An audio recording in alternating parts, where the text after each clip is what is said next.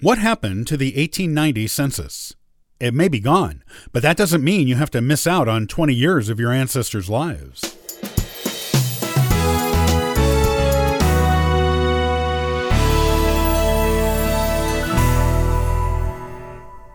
The 1890 census is a source of constant consternation to genealogists.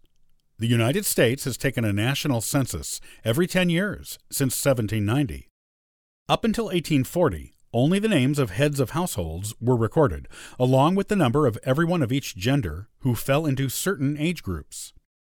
It was harder to trace families with earlier censuses, but not impossible. Beginning with the 1850 census, the names and ages of everyone in the household were recorded. This was a vast improvement, and new information on each family member was added with each census year.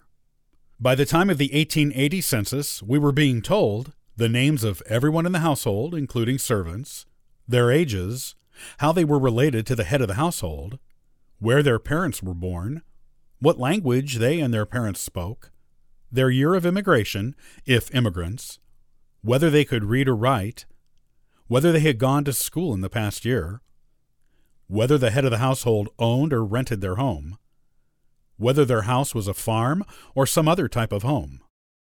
That information painted a big picture of the family that genealogists continue to find extremely useful today.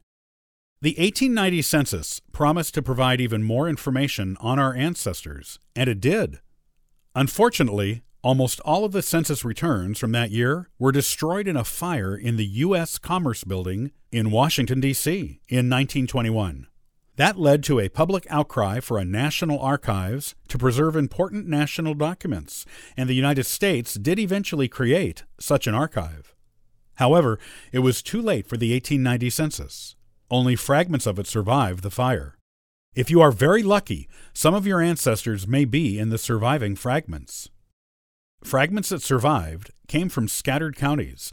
No records from an entire state survived in the following states Alabama, Perry County, Washington, D.C., Georgia, Muscogee County, Illinois, McDonough County, Minnesota, Wright County, New Jersey, Hudson County, New York, Suffolk and Westchester counties, North Carolina, Cleveland and Gaston counties, Ohio, Clinton and Hamilton counties, South Dakota, Union County, Texas, Ellis, Hood, Kaufman, Rusk, and Trinity counties.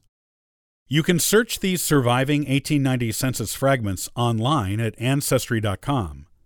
They are also available on microfilm from local branches of the Church of Latter day Saints.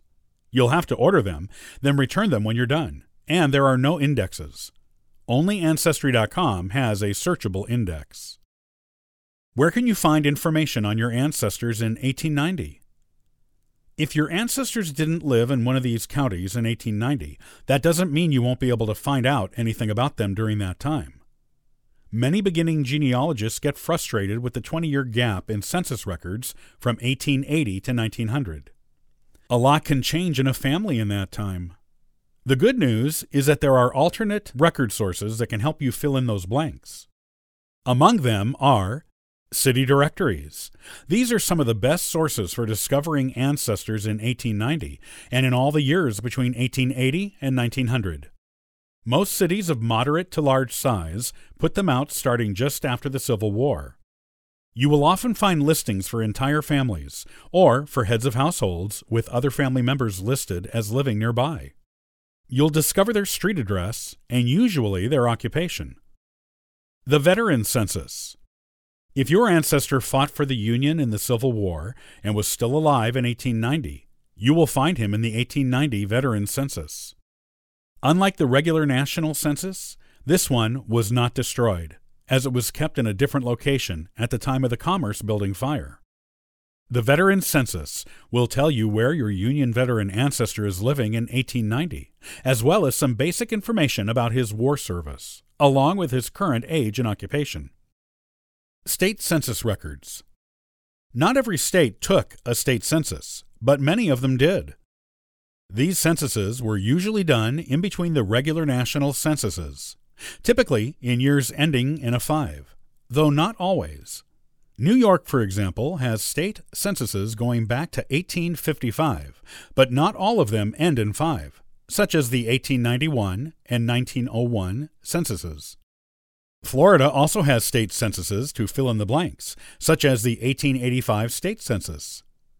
Other states have similar censuses that give almost or just as much information as a national census. They are excellent for filling in the missing national census years. The loss of the 1890 census was a great one for genealogists. It contained information on our ancestors at that time that can never be recovered. Fortunately, there are additional avenues of research we can pursue to put the pieces back together. If you are frustrated about the lack of 1890 census information, try some of these alternate record sources. You may find exactly what you were looking for in the lost census.